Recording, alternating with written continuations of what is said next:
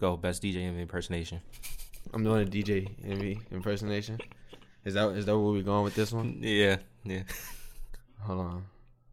Am I saying our names, though? Am I saying our names? Yeah.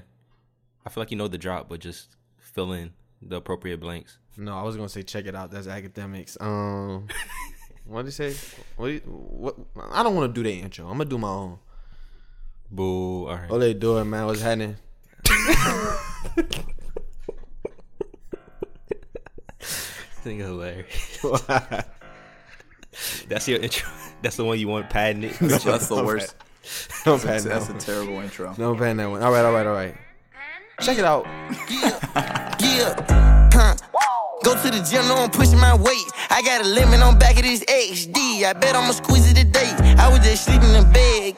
Damn, I heard a big knock at the door. I told my brother to go get my Glock. Damn, why is the cost of the door? I know the window open in the back, so I'm thinking I'm finna go get right into it. Open the blind, the police outside. Damn, I had to hit a little Uzi. I'm still telling myself today, I ain't got no one in the gym, not gonna let them into it. Next thing you know, they come through the door. I'm on the floor, looking all stupid. Episode 119 that I heard podcast, the best podcast on the mother effing planet.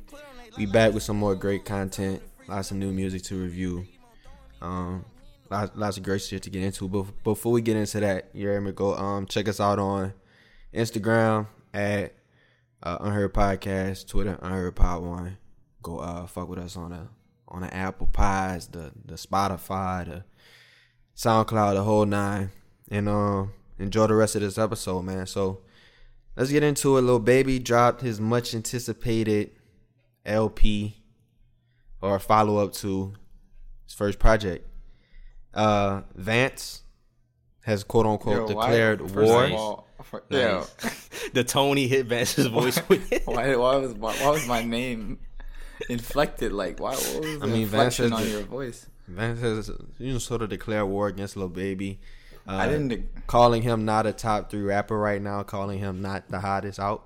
However, it seems as though that will not be, or his statements will be rebuked. In the sense that Lil Baby about to sell over 200K first week estimated. So I think that's the biggest debut of this year, at least in the hip hop category. Am I right? No. Kendrick sold more. All right, Kendrick. Outside of Kendrick, the second biggest debut. Drake sold more. That wasn't hip hop. I feel like you're not setting them up for failure as good as you can. Chad. You got to set them up for failure. All right. Hot or not, Vance. 215K first week. Hot or not? One Taj. Word ass. I hate Taj. Hot. How'd you feel about this album? We said hot. When was this? Like 10-15 episodes ago. We said Lil Baby was one of the top 3 hottest in the world. We said Lil Baby was a top 3 rapper. It wasn't that long ago. It was probably like maybe it was like a month and a half ago. Probably like 4 episodes ago. All right, like 5 episodes ago. If Chance and I said Lil Baby top 3 rapper, Vance. Vehemently denied us. Chance and I said, let's wait till the project. The project is here. I think it was pretty good. I think it was a good follow-up to My Turn. Vance, how did you feel? Do you feel like any words you want to say, Lil Baby? And to Chance and I, your co-host? Look, man, first, I will say, the more I keep playing the Hay record, it's kind of catchy. I see where I see the vision. But, yeah, I don't know. Like, I liked the album. I did like the album. But, first of all, can we make a declaration? Can we, all 3 of us, make a declaration and not lie? Yeah. I mean, I would assume that I'm pretty sure that's how the standard is, but I need open word. Chance? Yeah. Okay. So, we can't sit here and act like 23 songs is acceptable. That's my first gripe, right? Is that a fair judgment or no? No. Yeah, it's 2022. I don't totally agree. Every album this year has been around this track list. Right? I don't think that's the flaw. I don't think that's necessarily the flaw if there is one. That's not. So wait, you're calling this? That's the lowest hanging fruit of criticism. Time out. Chance is already calling the album flawless. No, I didn't say flawless. I say if there is one, as to not reveal my take. Which makes it sound like there is no flaws. I mean, I'm going to let you get your take off, and then I'm going to say what I think about that. So, first of all, It sounds so far, I ain't going to lie, it sounds like a safe-ass little review you trying to do. So no, I'm telling you, need you to come stand 10 toes and say your piece. You so over like, here, it was a good album, but the song length, like, no, we're not going to that bag. Like, I mean, that's your signature size up. Like, we're not going to that. You feel me? Like, we putting your ass on the free throw line. All right, bet. So, look, Lil Baby, 23 songs, features, whatever. Not seeing the features, you know that. Obviously, we can't control what we, you know, our track list and stuff, but no Gunna, no 42 Doug, that was a big red flag. Young Thug feature, that was great. I like the Young Thug song. I like the slower tempo. I think it's just Friday with extra Y's. He sounds like Vory, but like a cheaper version. And I didn't like that at all. It sounded like Dollar Store, Dollar Tree Vory. So that song was whatever. I like the production on that song. And that's probably my biggest gripe with the album is that I didn't really learn anything new about Baby. And I'm not really talking about the content, but in terms of like everything, the whole picture, if I'm going to hold you up to be like one of the greatest rappers in this post Big Three era of, you know, Big Three of what, Cole, Drake, and Kendrick. And then we're trying to kind of set that post era right now. If I'm going to hold you up there with like the Travises and the Uzis, like I need to learn something about your craft and like your specific style every single album. You know, I'm not saying you have to go out here and start rapping about American propaganda and how the system is failing us. Like, I don't want another big picture. That's not what we want. I'm not saying content, but in terms of like the production you're using, in terms of the features you're working with, like it just felt like a re-up of My Turn, which isn't going to be a bad album, obviously, because My Turn wasn't a bad album. But do I think he progressed, or like, is this a vast improvement from My Turn? No. Today I would still rather go and listen to My Turn. Like, Grace is a 10 out of 10 song. You guys, I don't think you guys can tell me there's any song on here that's more than an 8 out of 10. If that... Listen, what's that movie where it's like... Where it's like, I think it's Menace to Society, where they get integrated, and the detective is like, you know you fucked up, right? That scene? That's how I feel when Vance just brought up My Turn. Like, you shouldn't have brought up My Turn. Don't bring up My Turn yet, because I'm going to say this. Before we go to compare it to My Turn, let me just say my little piece on it, L. You know what, bro? I really resonated with a lot of things you said, particularly the point about we didn't really learn much new. And again, I'm in absolute agreement in that. I'm not expecting him to come on here and really switch up what he's rapping about. Like, obviously, it's going to be lifestyle rap, like, you know, the money he getting, the business he's doing, you know, the hate he's staying away from, etc. Like, you know, the usual. However, like, I will say this about Baby. He's like, you made a great analogy. If G Herbo is, what was your G Herbo analogy last week? I called him DeMar DeRozan. I didn't have necessarily an NBA analogy, but I was saying that Lil Baby reminds me of like vanilla ice cream. Like great vanilla ice cream. Like Blue Bell. Like, it's your go-to. It's undeniable. It has layers of flavor. But, like, at the end of the day, it's, like, vanilla. It goes well with everything. Birthday cake, well for all occasions. You know, it's a crowd favorite, a crowd pleaser. And it has its place. But when I'm shopping for myself personally, when I'm in the freezer aisle, am I ever really reaching for vanilla, the little personal vanilla? Sometimes, but usually I want to go for something with a little bit more dynamics, a little bit more pops of flavor, a cookies and cream, a pralines and cream perhaps, a mint chocolate chip, etc. This is disgusting. The cookies and cream, you know, the Ben and Jerry's, whatever. So, with Lil Baby, like, it do feel sort of like a re-up. I think his best moments, honestly, are when the features bring out, sort of force him to change his style a little bit.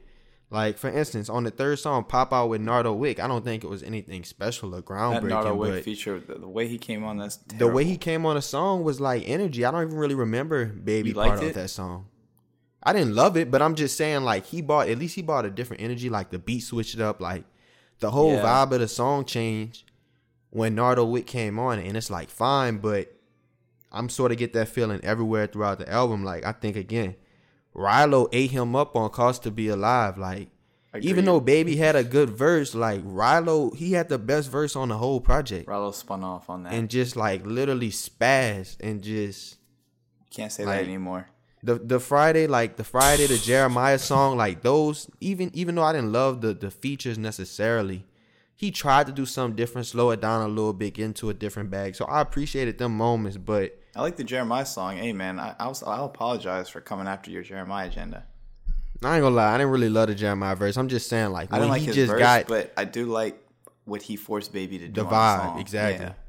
So it's just like, man, I like how Future switched it up a little bit on his LP earlier this year, where he bought more R&B takes. Like, it's a similar story. He did a lot of the same, but he did a little bit different, bought different flavors. I would have liked to see Baby. You know, we've been hearing a lot of samples clear, like.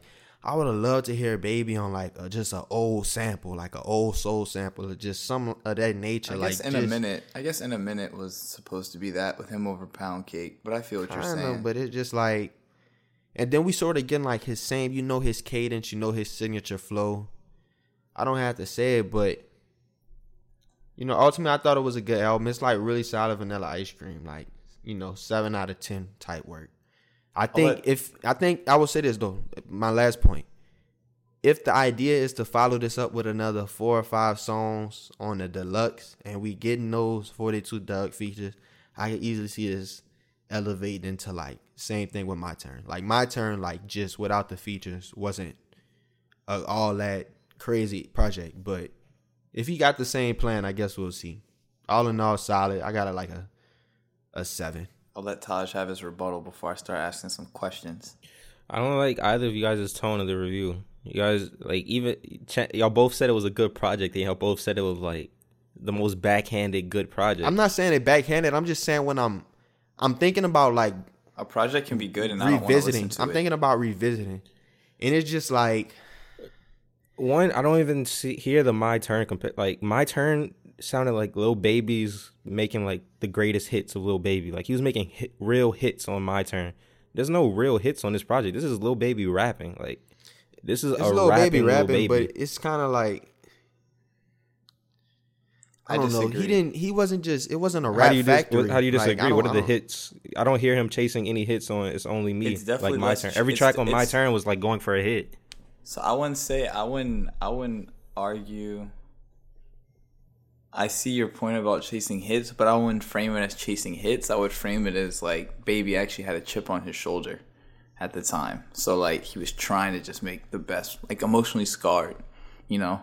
Like, I would say that he was rapping his ass off on that. And it's also kind of like a poppy hit. Like, we are not even really getting those on this project. I think it's a re-up on My Turn in the sense where it's like, you're going to get Baby. I think Baby's trying to just, like, showcase the same things on both albums rather than, like, kind of push that envelope forward and, like, show the listeners something new. And if it's a re-up, then that's cool. But I don't think this, like, elevates him to another level than I had him at before. I think it elevates him to another level by showing that My Turn wasn't a fluke. Oh, my God. And the fact that he doesn't need... a project with 10 undeniable hits. He can do a project that's him rapping and not chasing the hits, and it's still a very good project. So like, are there any standout songs on here for you? California Breeze, standout. Never Hating is a standout. The thing is, no, California Breeze was a standout for you? California Breeze is a great song. How much you guys want to bet that ends up being the top? I didn't really dislike any song here outside of Hey that I just outright skipped. But there were definitely some like we got way better in the context of the album. Oh my God, I knew. You just said Hey was good. You just said Hey was good. I know, but I'm not about to go for the better in the context of the album, man. I'm just thinking of some immediate just. That's what you guys. If you guys want to hate, but I'm not gonna let you guys. I'm say not hating, but Herbo. And then Herbo literally is good, Herbo, and then you're hating for the next 3 minutes. I'm not gonna either hate rapping fully or like say it's not good. Herbo might have dropped a more interesting project. How did Herbo drop a more interesting project? And that's where Chance starts my questions. Would you take this over STG's album? Yeah, I would take this over SG album. Yeah. Would you take this over the Real Boston Richie album?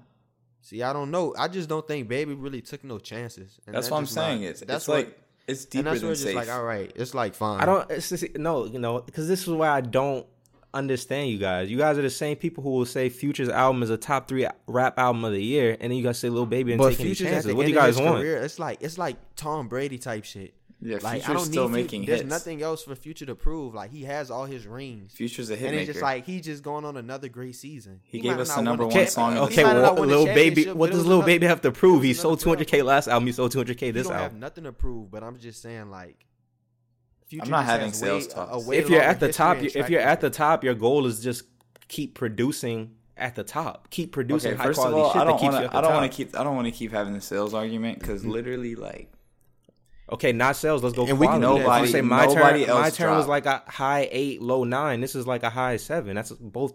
I'm not saying that. Project. I'll say it's like a mid 7, 6.5. Yeah, this feels like a 7 to mid 7, like a 7 to a 7. Like, I just can't see this. Like, bro, if you look at My Turn, right, and I don't love comparing the projects, like an artist, you know, but that's really all we're looking at from Lil Baby in the last 2-3 years, and that's what we have to look at. Grace immediately was a perfect song. There was a general consensus that song We Paid came later. That's why I'm starting with Grace, because Grace we got when it first dropped. Yeah, that's true. You guys are like arguing my points. I'm saying this album doesn't have those undeniable first time listens, and it's still a very good album. But that's what I expected from Baby. I'm not like, how is that not impressive to you? If you've been listening to Baby and his mixtapes, he's always had good mixtapes and just put out good body of work. Like, nobody was ever gonna argue that. I'm not even arguing that now. Like, it's a good body of work. That's what I'm saying. It's like really good Vanilla Ice Cream. Like, it's like Blue Bell. Like, it's great. Like, I love it. Y'all saw what I called it. But it's still Vanilla Ice Cream. And it's not supposed to come off as derogatory, but it's very reliable mid. It's mid that if you know, like, okay, I'm not gonna be able to get any super high songs, you know, that are going to make me think like this is one of the greatest hip hop songs I've ever heard in my life. Like, okay, I know I'm not going to get any of those, but I know I'm also not going to get any complete duds, you know, like maybe Hey is a dud, but I think that's going to grow on some people. So I think you're stuck with what we have Lil Baby at right now, where it's like, if you like that genre of music, he's going to keep producing that shit for you. If you're like a nigga that goes to the gym, like, it's perfect gym music. Like, I can't let you get this off. Like, there's a huge difference from reliable mid and being consistently good. See, I wouldn't go that far. It's not reliable. Good. It's not reliable mid. I'm not gonna go that far. I'm not saying he is. I'm saying what this project is it's reliable mid, because it's like, there's not that many standout qualities. Is the point? There's nothing mid about the album. There's not a mid track. How is there nothing? How is there nothing mid about the album when there's no standout tracks? There are standout tracks, but there's not the undeniable tracks. But 4-2 Doug Whistle, Emotionally Scarred. There's not fucking Diamond Records on here, but there's standout tracks. Well, I might not need that. My point is just like, for the amount of songs I'm getting, y'all called him the hottest rapper. And then we do have some runs where it's just like, I ain't gonna lie, we put a few of these songs like next to each other, bro. Like, some of them is just like, if we not really listening, like, if we just letting it run in the background, like, will we tell a difference between what a song one start and one end? Like, thank you. It kind of be the same flows, like the same sort of like vibe, like percussions. Like, it's just like, all right, cool. What?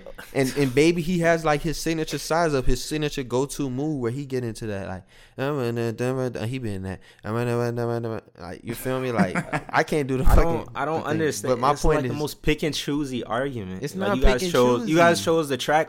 Chance, you were the same nigga who told me Wasteland was a top 10 album of the year. That album. I could turn on right now, and probably the only time I would look up is Jackie Brown. And I was gonna say that's the only time I would look up. And this is the thing that was gonna kill me. I knew niggas was gonna come on here because I was thinking it in my head. I'm like, damn, this is probably how niggas feel about the Brent Faiyaz. Okay, and so you can see how it feels hypocritical, right? It's not hypocritical, but I'm saying like, and that's fine. And I'm saying for Lil Baby, answer the question: how is it a pro for Brent Faiyaz and a negative for Lil Baby? I'm not saying it's a negative.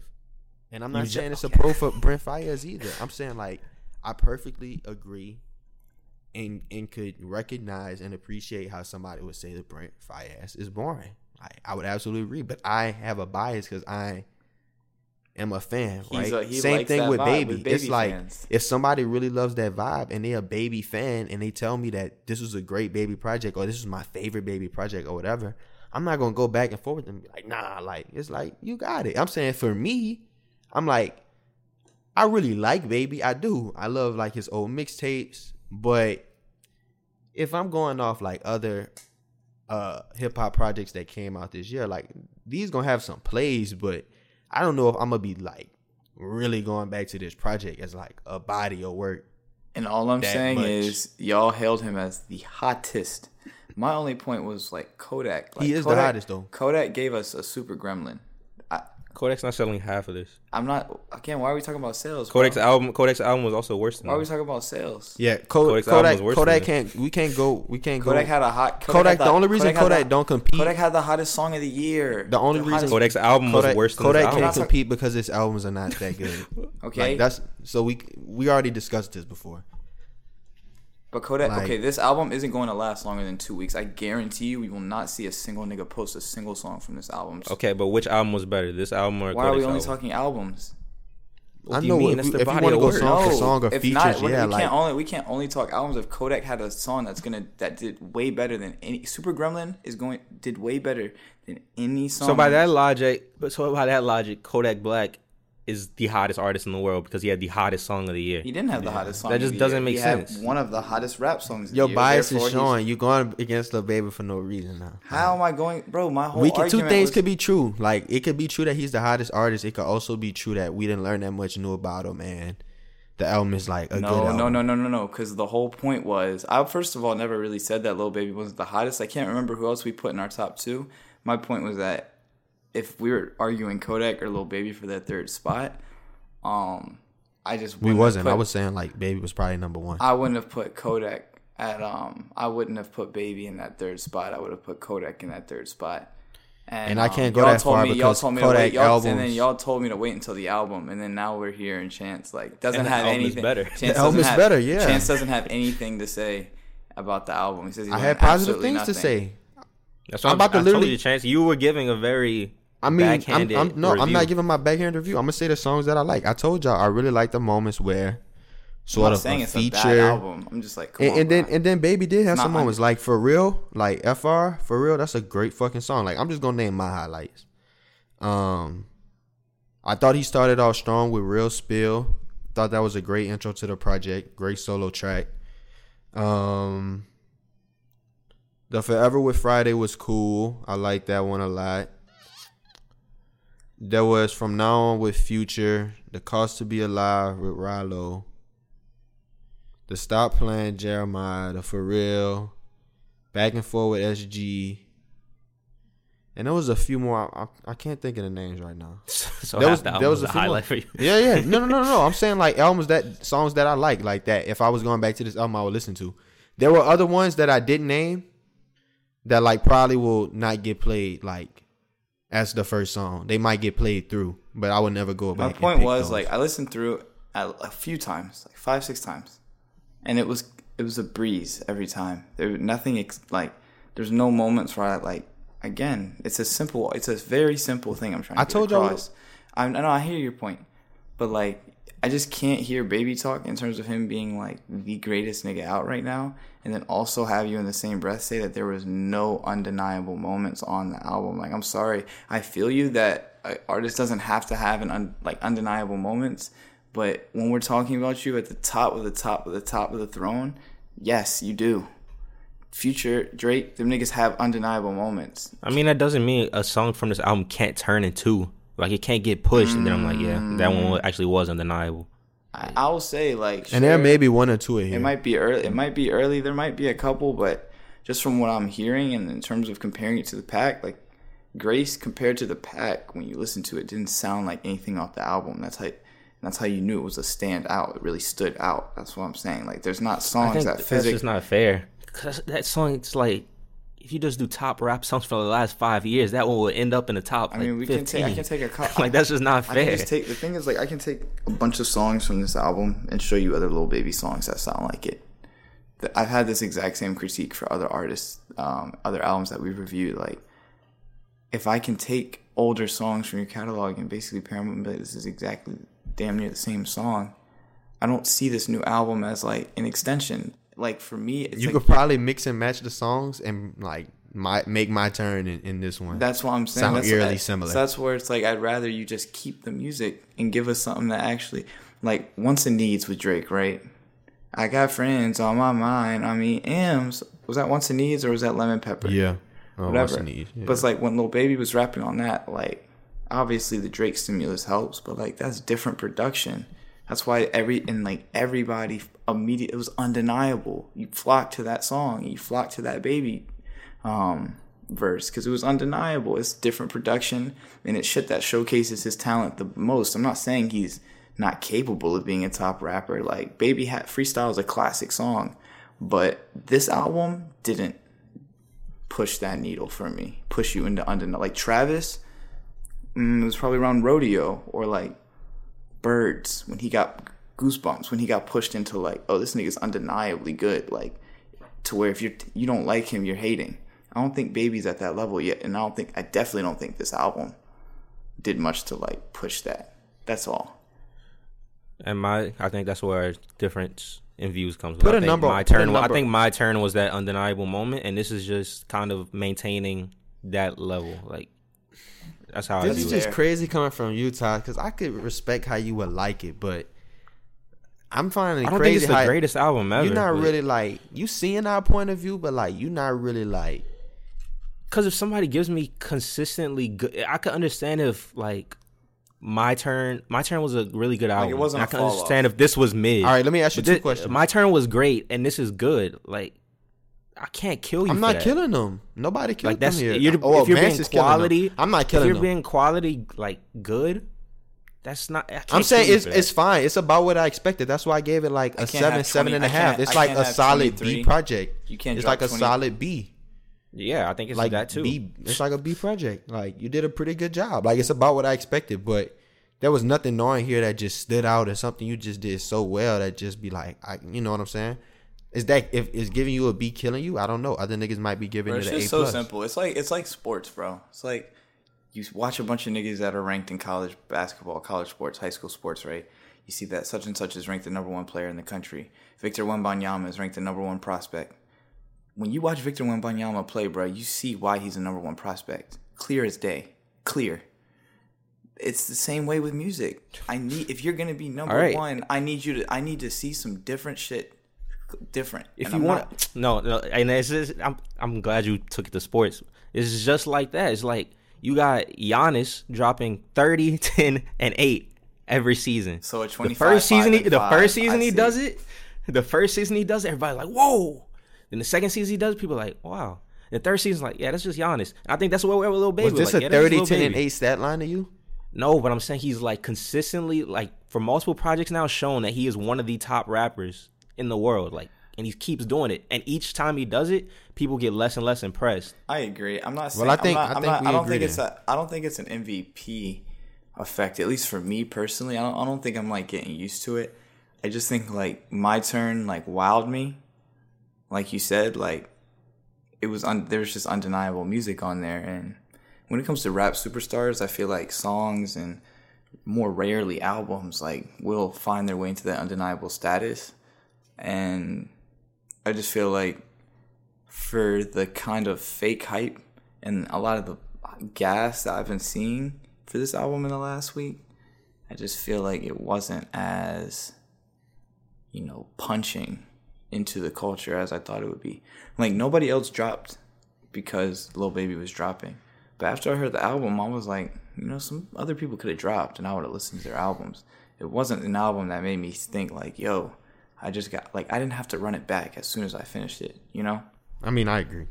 Like, I'm just, and I don't want to, this is such a crazy standard, but this is the standard you hold niggas like Baby who already got championships. But not even to say this should be the standard or that this is my standard, but my whole point is, like, if you're dropping and I'm not really thinking, like, this album of the year contender is just, like, all right, like, it's a cool album. Like, it's a good album. Like, I'm already thinking, I'm like, I'll probably take the Nudie over this. Like, just more interesting.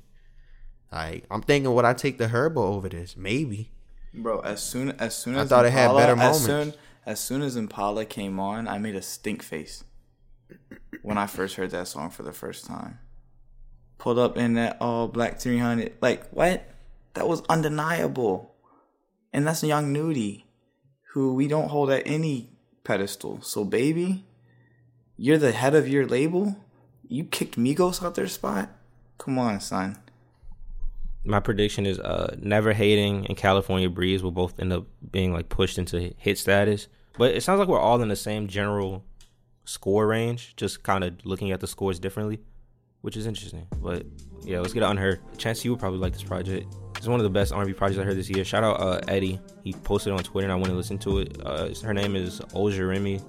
This is her track, All I Do. Yes, one of the best albums this year. You can't say no to this. Feel away when I hit this. Feel another when you hit this. Shame that there's a distance. How long can this go on? 'Cause I feel away if you move on. Shouldn't begin this to go. Take my time, I'ma take my time. All I do is think of you over and over. All I do is think of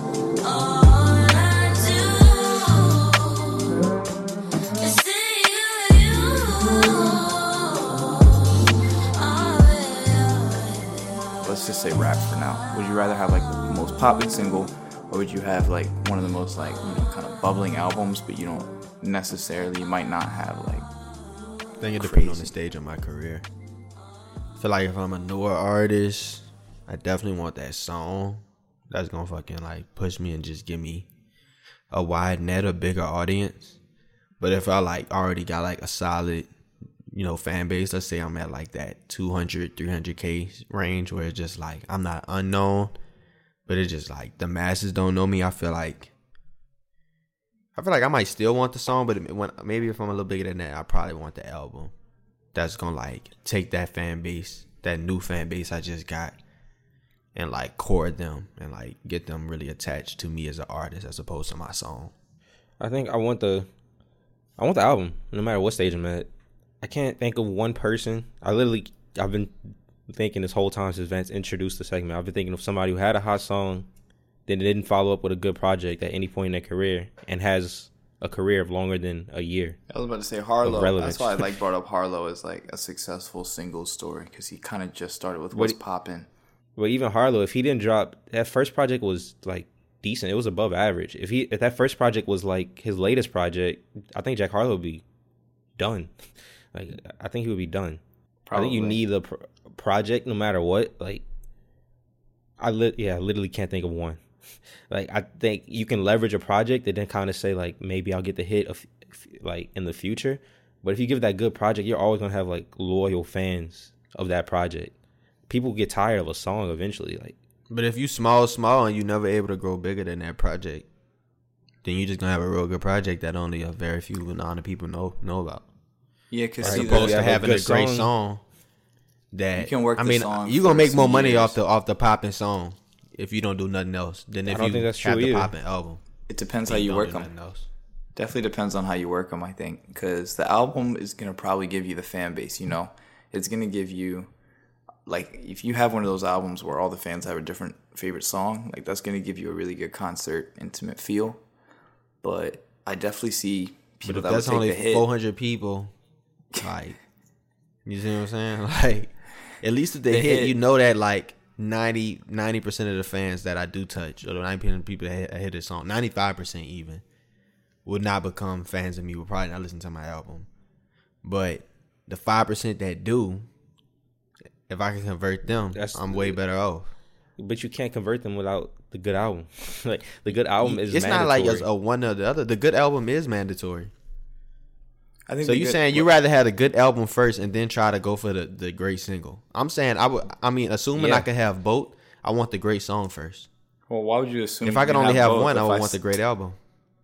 Oh, well, that's how I set it up as. I mean, I'm seeing, well, yeah, because I think the point for even the singles is the singles right now, we're in a hits kind of era, and yeah, well, like to Taj's point, we're seeing a lot of hits that kind of, you know, flake out, and we don't really see anything. We don't see them go too far. Like, there are people who do get looks 6, 7, 8 years later because of a song that just hit for them a while ago. And yeah, it might not be the best look, but it's a look. So I definitely do understand the hit argument where it's like, okay, you can work this for a while and get a lot of looks and, you know, brand advertisements like Ice Spice. Like, I'm sure she's probably getting way more brand looks right now than, like, other New York artists that probably have better bodies of work, but she's got an Air Force One coming up. Really? Damn, yeah. That's hard. Ice Spice, I'm surprised we don't have like a Munchie Meal at McDonald's or something. Like, it's crazy. It says like bronze at the bottom. It has like a gold little atlas, whatever. I don't lie, man. Let me do like the campaign for the Munchie Meal for McDonald's. Why are you so eager? You want to be the face of the Munchie? I'm not the face. Yeah, I'm not the face. I'm doing the campaign because direction. Like I had the. I'm doing the creative direction since I just. I know this product. It has to be me. I know what they're thinking, and I just came up with the idea. Like, tell me that wasn't a great idea. I spiced into a Munchie. Like product. McDonald's presents the Munchie Meal. Like what is it? Like the what is it? What is it? Is like the funny part. What is it's about to be an all you can eat at McDonald's? Just all you can eat. What else could it be other than literally the definition of a meal? I mean, they only have all like, you can do. All you eat is crazy. They only have a few sides. I mean, it can't be that complicated of a meal. You better do like fries with. I mean, ketchup. What if they came out with like the Munch Meal for Ice Spice? It had to be like spaghetti and meatballs. What? For the hair. I feel like they can only do that in like some like Italian McDonald's might have spaghetti. Hey, come on. McDonald's debuting the Munch Meal. It's like spaghetti and meatballs. Like it's just some of the worst creative direction of all time. It's gotta be an like already got fired from this campaign. Like pound cake for dessert. What McDonald's have you been to? I'm saying like what if they came up with new things? You saying I have to use existing ingredients? Yeah. Yeah, you can't make new things. All right, fine. Existing ingredients. What I go they for like do, maybe, you know what they should maybe do? Like a fish fillet. It should be for the the Dunkin' Donuts fish fillet is crazy. It should be for the Dunkin' Donuts munchkins, you know? They should have like the munchkins box. Nah, nobody going to fucking Dunkin' Donuts, especially black people. But I'm thinking, you gotta be like just a disrespectful. That's exactly why Dunkin' Donuts needs to do it. Just 60 nuggets in no box, just straight in the bag. The Munch Meal. 60 nuggets, like 4 large fries. Just scattered, like they just jumbled up together. They got the bag and they just shake it. I was about to say the fish fillet is crazy. The fish fillet was like promise of a prize, but there's like no prize in there. Anyway, I think we got some really good segues, man. Because I was gonna go from our hits versus albums conversation to, you know, an artist that I would argue, like Chance said, I actually had both this year. You know, Steve Lacy dropped a great album. I thought you knew. I wish, bro. We're back. Chance was in the crowd. Chance was in the crowd, bro. He was in the crowd of $180, $250 tickets. What does a no Steve way Lacy them fucking tickets look like? That much, boy. What do you guys think a Steve Lacy crowd looks like? I feel like at first, my you thought was exactly what the fuck it looked like. It's musty. But my thought is like, because you know, like an indie crowd can sometimes be a little older, you know, with like the quote unquote older fans that have been listening from the jump. But I've also saw a lot of them complain when the tickets dropped because they were like, oh, these TikTokers bought them up, man. We can't get there. And then we just saw the footage of all of them singing the hook to Bad Habit, but they didn't know anything else. I think that's what we're seeing. Buying a concert ticket behind one song is insane. Exactly why I would choose the album. But he's still able to go on tour and sell, I think, tickets that high because of the song. It's a weird conundrum. I think that's why the Steve Lacy situation is interesting. Like, I couldn't tell. Like, was he mad? I feel like he seemed. It was like a disappointed. He like kind of comically disappointed. That's crazy. Disappointing. Because it was the fact that they were screaming the hook so loud. I wish I knew. And that you didn't hear a peep to the point where you almost thought like somebody was like trying to joke, like meme, like the moment. Like, you ever seen a video where like it's a person dancing and you just hear the squeak? That's what the video just turned into. They tried to make the room quiet. Silent. Yeah, the craziest part was him holding out the mic. I love how he held out the mic as if like the crowd was actually going to sing. Like, you know, I wish you knew. It's also not right. But what is it? It's I wish I knew. I knew you wanted me. It's damn near a perfect song. That's why I think it's crazy that they didn't know the second verse, because I feel like even at the Lindsay Foe concert, I saw. Do you know it? Yeah, probably. Sing it. Bro, it should have challenged mid podcast. I don't know if I can sing it off top. I would have to have Steve here. That's something. A bad habit, and you wouldn't have been able to survive the concert. You would have been one of the motherfuckers who couldn't sing the song out. You one of the culprits, even though that's one of your favorite projects of the year. I caught him red-handed. You just projected. I caught him red-handed. All right, man. Yeah, I don't know. The Steve Lacy thing is interesting. Like, what do you guys think?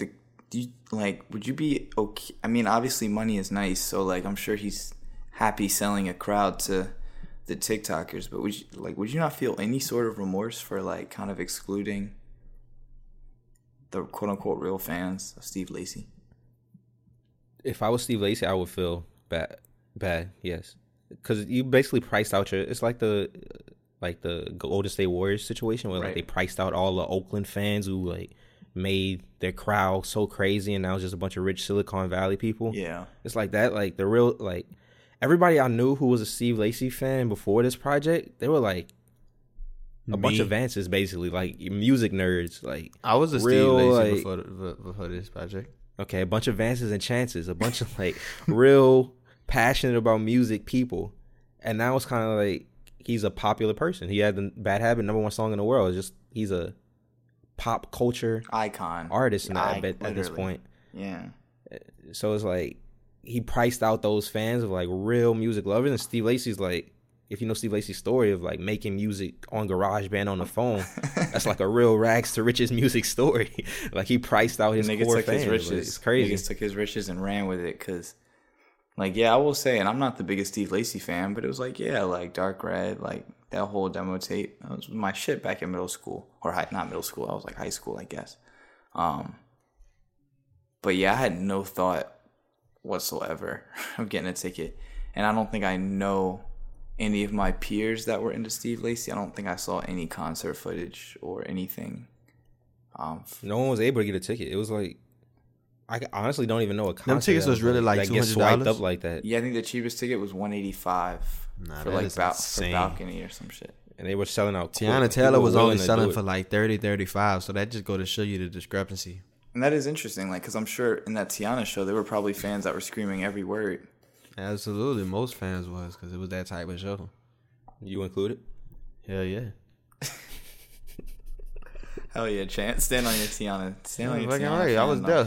I was at her last concert. Picture Chance screaming. I was at her last concert ever. You really believe that? Yeah. Perfect consumer. Model. I gotta catch her before she's done. It's like the niggas going to watch the Fast and Furious movie. Yeah, y'all hating like a motherfucker. But Tiana's great project, man. Shout out her. I guess we should just touch on it, bro. Like the Noriega situation. Let's get on her. All right, I'll play something. Taj played some R&B. I'm gonna switch it up. I'm gonna play some fun music. Actually, yeah, this is fun music. This is rapper Mavi just dropped his project called "Laughing So Hard It Hurts." That's what I was gonna play. We'll probably get into it a little bit later in the episode, but.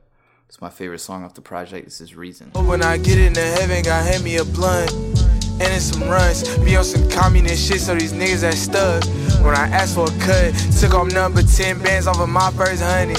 getting legacy drunk and learning legally is just a right. See the game that just come with knowing they pressing my buttons. She see me for husband, I see her for hunching. It's my early 20s, you was popping tough shits. We caught you out in public, little birdie hit me, touch her, a month in. These labels trying to fuck me over a petty 50 like Reggie. I'm charging them $750, not $750. It's my family living, you barely fit it. Made a moonbeam, can't say I pursue dreams cause I don't sleep. Broke the love of my life hard, right partner picks if she collapsed on me.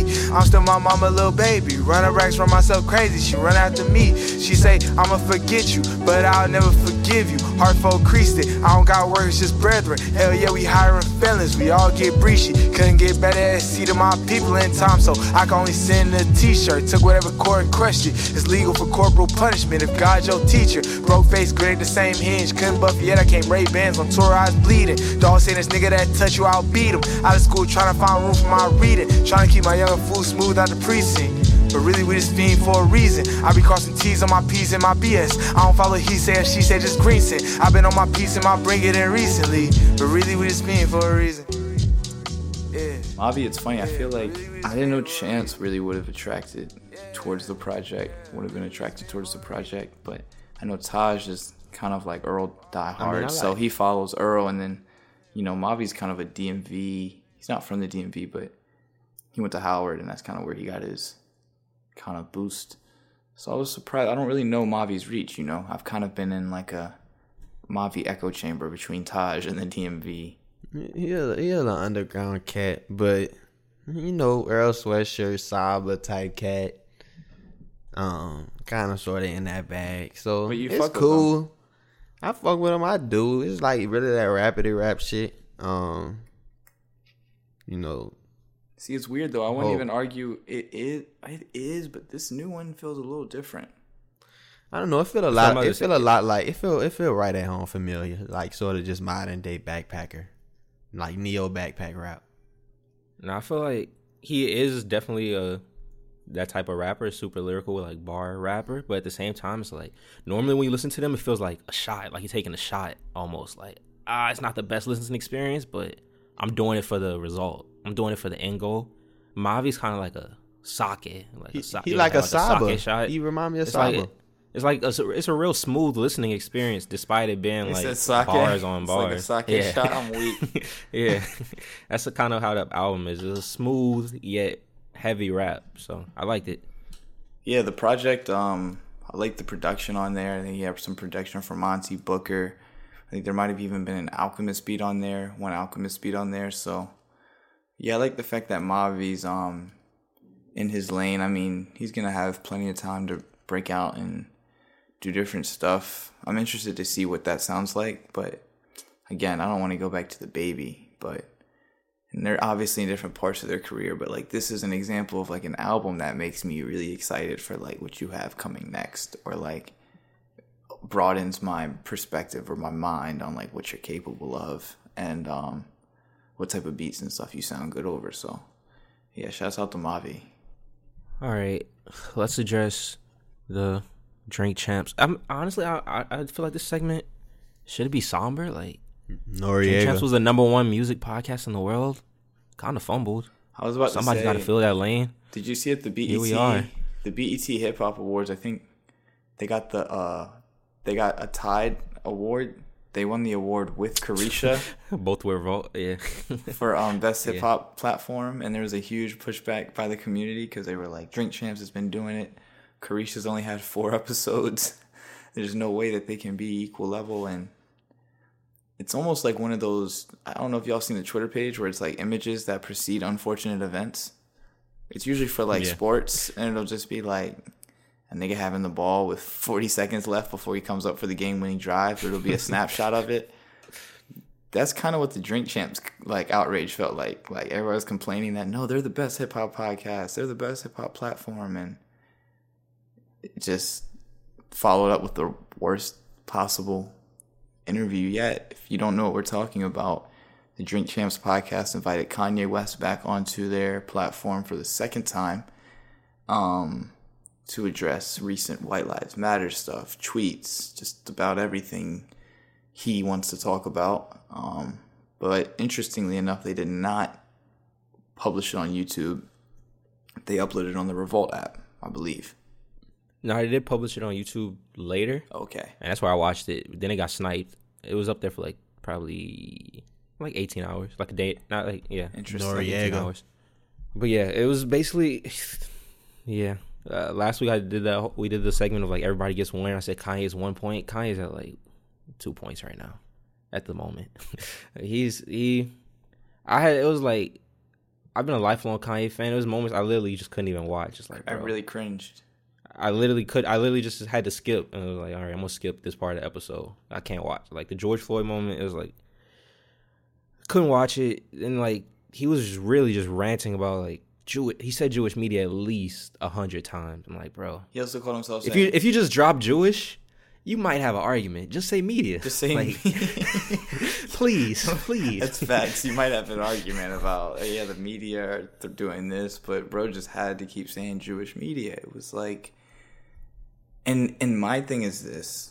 I don't want this in any type of way to sound like I would rather him actually be about hate and be about anti-Semitism, but I have the feeling that this is for attention, and I think that's what's so damning about it. It's Mr. Attention, King of Attention, who's been doing this thing professionally for damn near almost literally professional gaslighter, media seeker. He's been doing this for almost longer than I've been alive, going to Jewish, targeting the Jewish community and media as your attention ploy is just some of the scummiest, just nasty as shit you can do. We know you you have Jewish friends and stuff. We know you're not probably a hard anti-Semite, but now you're coming out and saying all this because you know it's going to get media reaction. That's just, it's there's really not even a word. It's despicable, you know? I said it all perfectly. Again, I watched the full thing other than moments where I was cringing too much and I had to skip ahead. There's a part of the video, he's a Jewish guy who signed Wu-Tang. I forgot his name, but he came in a room and Kanye literally got up and hugged him. He was my Jewish friend. Throughout the episode and the part where it was Nori, I wish Nori and DJ FN were actual journalists. You could tell DJ FN got mad at certain points and he was all right, I'm going to actually push back. And when Kanye was actually pushed back and, forced to explain what he was saying, it was clear, this, he's not being anti-Semitic. There was a point in the interview where Kanye was I don't hate these people. I'm actually just jealous of how they form their community and how they stick together. And everybody was just say that. Just say please, that? Yeah. Please just say that. And he was honestly, I just thought of it. He was I just said it because I just thought of it. It's you could tell nobody's just challenging his ideas at all. And he's just kind of going with whatever first comes to mind. Thought, yeah. So that was the kind of part where I was I wish he would, if he's going to sit down with somebody, let it sit down with a real journalist, not Tucker Carlson, somebody who wants you to just say anything pro-Trump, and then the rest he doesn't care about. Sit down with a real journalist who wants to pick your brain. Like Oprah or somebody, huh? I guess. Sure. I'm he should sit down with Yana Fix My Life or somebody like that. That's what he needs. The journalists that come to mind when I say real journalists, but Chance is hilarious.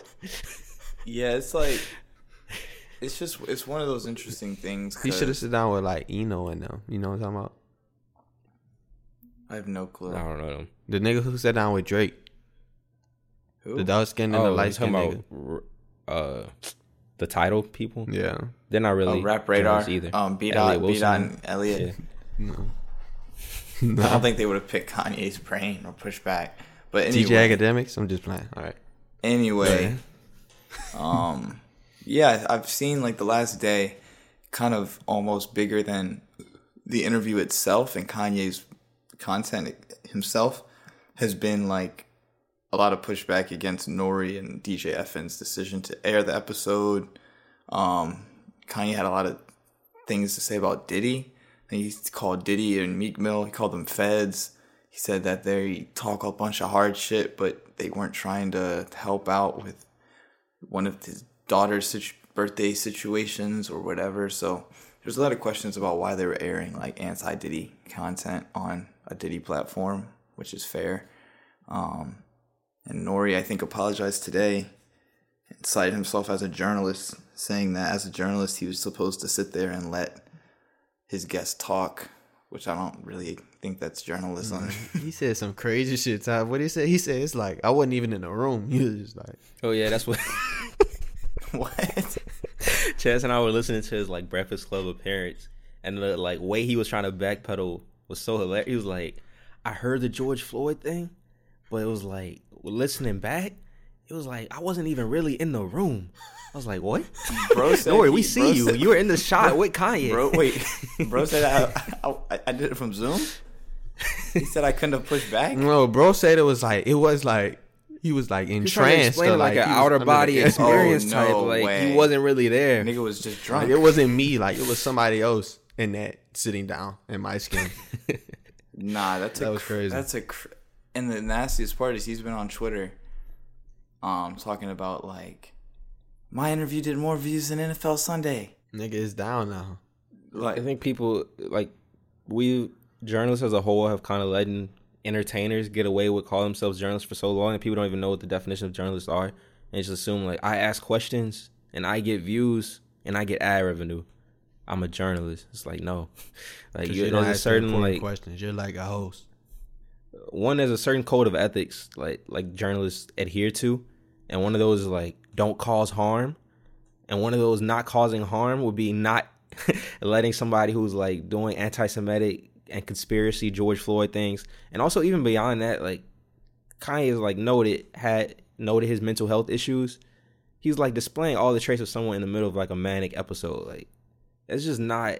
And your show is predicated on like getting your guests drunk and getting them in a more hectic state. Like, I don't know if he's the best guest. You invited someone who's in the middle, who is displaying traits of a manic episode. You gave them alcohol and you gave them weed and you gave them a platform of millions of listeners. Like, come on. No journalist on earth would do that. They're not real journalists, bro. Not somebody that, maybe if it was like Bruce Springsteen that just writes music, and it's like, oh, what's Bruce writing today? I mean, the guy's published a T-shirt and handed out at Skid Row that said "White Lives Matter." He's talking about different stuff with Jewish people, threats talks to Jewish people. I mean, he's been deplatformed. I mean, maybe I shouldn't use that term. I feel like that term is kind of used when like people want to seem like a victim, but they took him off of Instagram and Twitter. It's just like, you don't let that guy sit there and talk. He bought his own social media. You got his own social media company now? Yeah, he bought a conservative social media platform, Parler. The deal goes through next quarter. Now this nigga just spending money on crazy shit. All right, I mean, he doubling down. Like, I don't know. It just seemed like, yeah, he want to be the villain. So it seemed like, you know what he doing. You saw he's got kids signing an NDA for his school. NDA real for school, NDA shit. NDA for school is crazy. I also haven't seen any teachers in there. I feel like he's in that joint teaching every class. Like, yo, this is Kanye on art. This is Kanye on history. This is Kanye on English. Yeah, man. Do we want to discuss the Notti Bop thing? I mean, I think it's just also a kind of interesting thing too, with journalistic integrity. I guess I can touch on it quickly. For those not familiar, there's been a song that released within the last week, called Notti Bop by a few New York artists. One of which being Kyle Rich, I think is the most prominent of them. And, the song is predicated, it's in one of the diss songs, one of the drill New York diss songs. And it's predicated around the death of Notti, who was, I guess, one of their oppositions, one of their quote-unquote ops, who was stabbed to death in a subway station. And the song kind of goes through dissing him and also kind of features like a dance that, it's like you get stabbed in the chest or in the stomach, wherever he got stabbed, and like, this dance is going viral on TikTok. And on the Apple charts, the song is, like, #1. I think we've seen, like, a lot of the diss stuff before. I mean, like, Pop Smoke, The Dirk and YB stuff we covered, but like a whole trending dance, and then the fact that Notti was only 14, I think it's just like we're getting to a very kind of crazy place with rap. And I just think, I mean, maybe we're not, maybe that is an over exaggeration, but what I think is interesting and tied to kind of the whole Nori thing of like journalistic integrity in rap media, and if it even exists, is like I've seen or heard from some people that are kind of even cautious or hesitant to push the song or put it in a playlist or write about it over fear that it'll come off as like they're promoting the song, which kind of glorifies like the death of a 14-year-old or sensationalizes his death.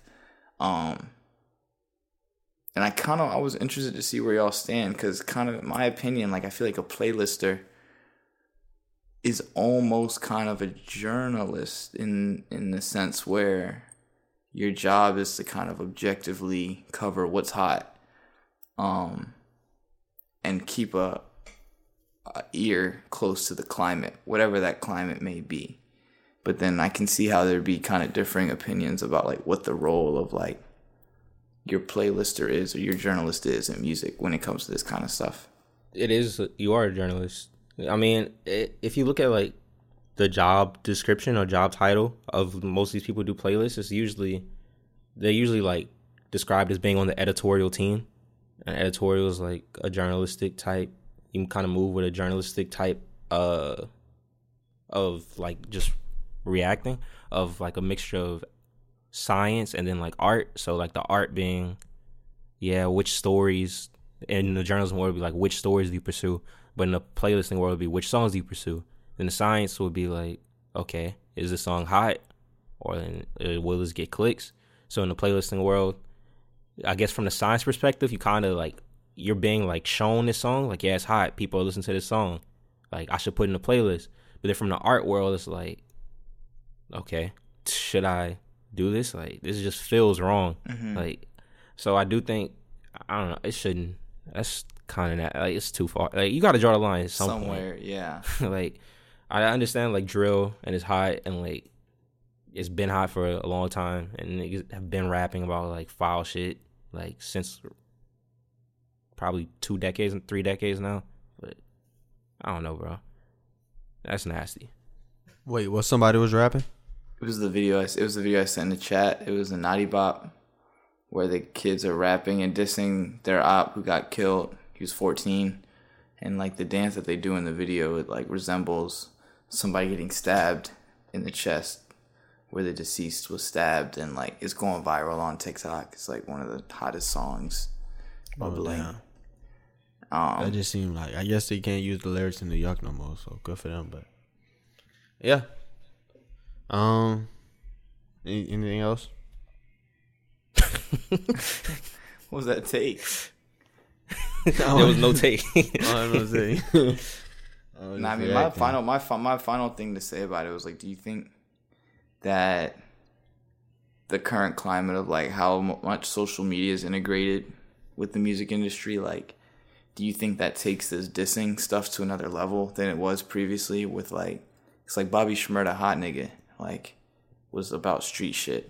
Like, we've heard rappers rap about the street shit forever. Like, the dissing isn't new, but for some reason it feels just more explicit. Do you think social media has like some type of influence on that? Yeah, I think social media, it's not even like a direct to music influence. I think it's just the people get so desensitized through social media and through the internet. Like, you just see the craziest shit on social media. Like, you could literally probably just wake up and just like PNB Rock when he got murdered, like you could see that. You could see him laying on the floor dead. And so like, that's not something you should just see. So when you hear somebody rapping about it, it's like, you're just as desensitized when it's rapped about. Like, in the past, like I've mentioned, like this has been happening for decades. Like, when all that East Coast, West Coast shit was happening, once Pac and once Biggie got killed, people were like, all right, let's kind of take a step back. Yeah. There's nothing that's going to make people say, let's take a step back. Like, Vaughn got murdered, and instead of people saying, let's take a step back, everybody just started spamming Sly for Vaughn, like more murder. Like, I think through the internet and social media as a whole, we're just so desensitized, and it's just going to show in the music. There's nothing that's going to be a moment that makes people actually take a step back.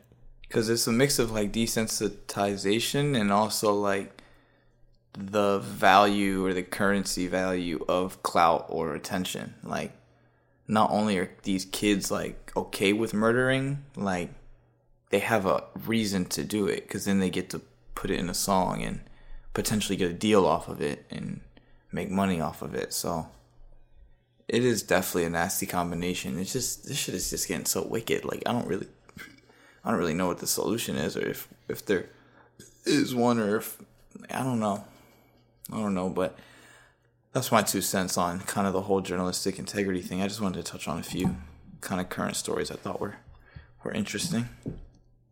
I don't think there's a, I guess this is my last say on it. I don't think there's a solution. I do think it is a problem. I think it's the biggest problem. I know everybody likes to say, like, TikTok rappers or, like, white rappers are the biggest thing for rap. I think just the darkness of rap as a whole is probably going to end up being the downfall of rap. And I think you see that with, like, big artists starting to turn to, like, dance albums, or, like, I want to do Afrobeat type shit, or I want to do R&B type shit. So you're saying the genre, like, rap as a whole, you have to, exactly, you kind of have to operate from this dark ass space, or it's like you almost, like, aren't the cool artist, and you have to be cool for rap. So it's like, I think that's probably the biggest threat to rap, is how dark the space is getting as a whole. But that's just my theory, my take. That's a great theory, man, and I absolutely agree with you. I mean, it's just niggas ain't got no morals these days, bro. Like, you know, anything really goes. And the way social media, video games, you know, really the whole world, rappers themselves glorify violence. It's just, it's sad, man. We're in a real life jungle, so, you know, hopefully we can evolve. But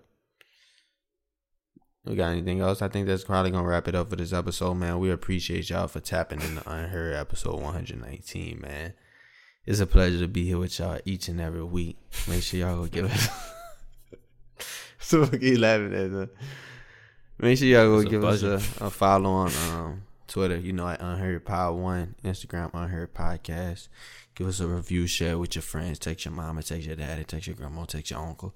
The whole 9 yards, you know, just let your folks know that you love Unheard, that you love watching it, that you love tapping into us every weekend and being a part of the conversation. So, hey, y'all, man, I'm just going to lead out on a little Unheard Towards the Sun, off the album Towards the Sun by August 08. This Cutlass featuring Schoolboy Q. Unheard, we out, episode 119. Speeding through traffic. What?